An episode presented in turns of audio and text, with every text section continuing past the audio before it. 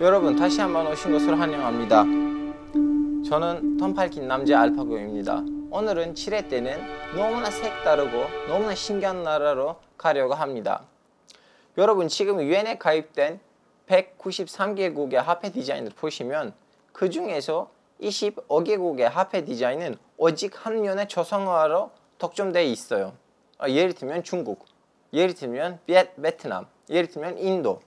그래서 저는 이 나라들의 위치를 지도에서 알아봤습니다. 대다수가 다 아시아나 아프리카나 유럽에 있는데요. 유일하게 그 25개국 중에 유일하게 한 나라는 중남미에 있습니다. 즉슨 미주에 있는데요. 저는 그 나라에 대해서 이번 7회 때 얘기하고 싶습니다. 그 나라는 어디냐면 벨리지입니다. 여러분 일단 벨리지에 대해서 간단히 얘기하고 싶은데요. 벨리지는 약 30만 명의 인구가 있는 너무나 조그마한 나라예요. 근데 이 조그마한 나라의 무역으로 보시면 거의 30% 이상은 소기입니다. 그리고 이 나라도 나머지 중남미국들처럼 지금 중남미에는 8개 나라가 있는데요. 다 한때 스페인의 식민지였어요. 그리고 독립했죠. 근데 이 벨리제 화폐 위에다가 벨리제를 독립시킨 공국의 아버지 국배 사진이 있느냐고 착각하지 마세요. 딴 사람의 사진이 있습니다. 누구냐면 영국 여왕 엘리자베트 2세예요. 근데 이것이 무슨 말일까요? 원래 벨리즈는 나머지 중남미국들처럼 다 스페인의 식민지였는데 왜 하필 영국 여왕의 초상화가 벨리즈 앞에 실렸을까요? 여러분 그래서 지금 우리는 한 200년 전으로 가야 됩니다. 벨리지도 역시 나머지 남미 국가들처럼 1500년 이후로부터 스페인 군인들에 의해서 식민지가 당했어요. 근데 그 이후로는 이제 영국하고 프랑스도 이렇게 미주 대륙을 식민지하러 쳐들어왔는데요. 근데 이 멕시코 밑으로부터는 거의 다 스페인이나 아니면 포르투갈아 식민지였어요. 그래서 이러한 상황이 너무나 자기네 입장에서 무리하다고 생각하는 영국이 그래도 한 벨리즈 정도 자기네 식민지 있어야 되지 않느냐는 생각으로 벨리즈를 침략하려고 했어요.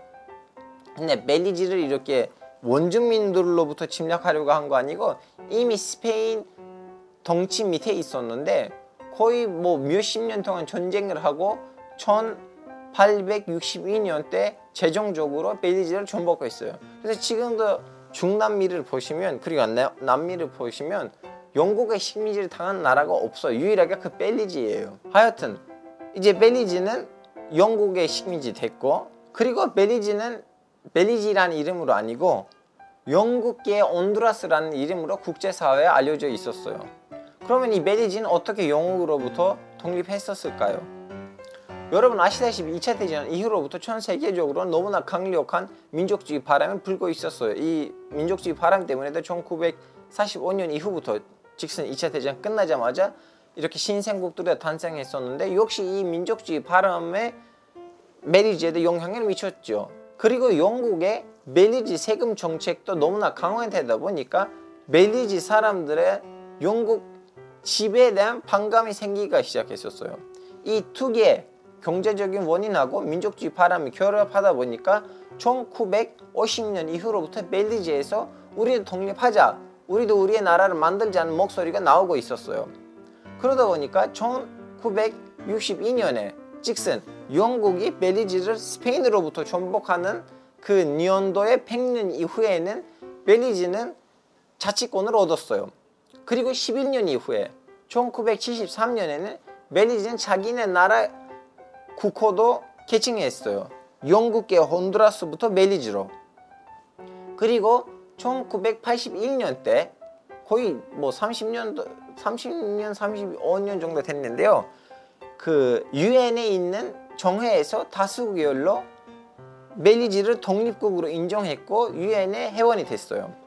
자, 그렇다면 이 벨리지는 교 영국으로부터 독립을 했는데 왜 하필 영국의 여왕의 조상화를 자기네 화폐에다가 실렸을까요? 왜냐면 여러분 아시다시피 뉴질랜드하고 호주 화폐에도 영국 여왕 엘리자베트 2세의 조성화가 있지만 모든 화폐들을 다 독점하는 거 아니고 한 장 정도만 있어요. 근데 왜 벨리즈에서 이런 현상이 있었을까요? 왜 벨리즈는 이렇게 영국한테 영국으로부터 겨우 독립을 했는데 영국은 이렇게 성실한 모습을 보여주었을까요? 여러분 벨리즈가 이제 독립하자는 소리를 70년대 이후로부터 강력으로 하다 보니까 또 다른 문제를 대면하게 됐어요. 바로 옆에 있는 과테말라가 벨리즈는 원래 우리 땅이었는데 영국 때문에 빼앗겼다. 그래서 벨리즈는 독립할 수가 없다. 우리 땅이다. 우리랑 통합해야 된다. 독립해야 된다라는 목소리를 하기가 시작했어요. 벨리즈는 동시에 영국으로부터 독립하려고 했고 동시에도 과테말라랑 그런 이렇게 신경전을 벌이기가 시작했었는데 근데 이제 벨리즈가 독립하고 나서 1981년 이후로부터 그 과테말라의 영토 주장이 거의 군사 충돌로 변할 뻔했어요. 그래서 벨리즈 정부는 뭐 했냐면 영국한테 자기네 국방을 맡겼어요. 그러다 보니까 영국이 와서 벨리즈에서 군사 기지를 만들었고 거기서 벨리즈의 군대를 그리고 경찰들을 교육시키면서도 벨리즈의 국방을 맡았어요. 다음에는 물론 뭐 과테말라하고 벨리즈 사이에는 이렇게 협상들이 있고 그러니까 그 영토 분쟁이 거의 완료됐었는데 지금도 벨리즈 지금도 벨리즈에 가시면 영국의 군사 기지가 있고 그리고 영국한테 너무나 성실한 나라로 잘 살고 있어요. 여러분, 저는 이번 벨리지 편을 이렇게 오직 영국으로부터 어떻게 독립하는지 그리고 영국의 과테말라랑 갖고 있는 이런 군사 중돌만을 가지고 얘기하기에는 좀 아깝다고 생각하고 하나의 여행 팁을 알, 알리고 싶습니다. 여러분 지금 벨리즈의 제일 작은 화폐 2달러를 보시면 거기 앞면에 하나의 기념 속비가 있어요. 여러분 그 기념 속비는 림리푸닛이라는 그 마야 문명 유적지에서 찍힌 사진이에요. 그리고 여러분 똑같은 앞에 2달러의 뒷면을 보시면 하나 이렇게 유적지가 있습니다. 그 유적지도 벨리지의 남부에 있는 호난 투니티라는 마야 문명 유적지의 모습입니다. 여러분 지금 벨리지 정부는 사실 2달러를 가지고 우리한테 던지고 싶은 메시지가 뭐냐면 우리한테 마야 문명 유적지가 엄청 많다.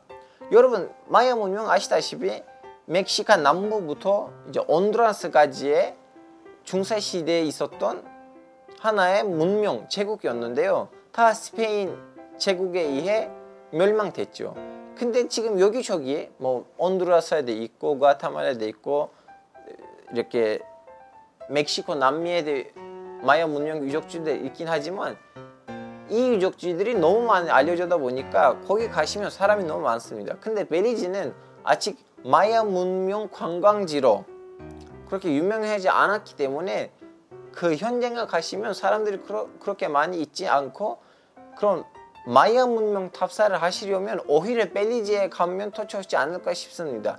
왜냐면 관광 산업이 너무 많이 발달되지 않았기 때문에 현장에 가시면 이렇게 600년 전에 있었던 그 마야 문명을 어느 정도 느낄 수 있는 분위기입니다.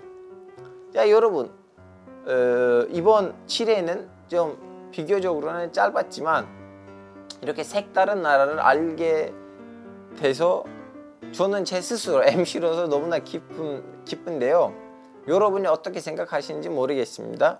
저는 될 수 있게끔 이 방송을 2주에 한 번보다는 일주일에 두 번 정도 찍고 싶은데요. 물론 여러 가지 일을 해야 되니까 시간이 없고 시청자 여러분한테 죄송스럽습니다.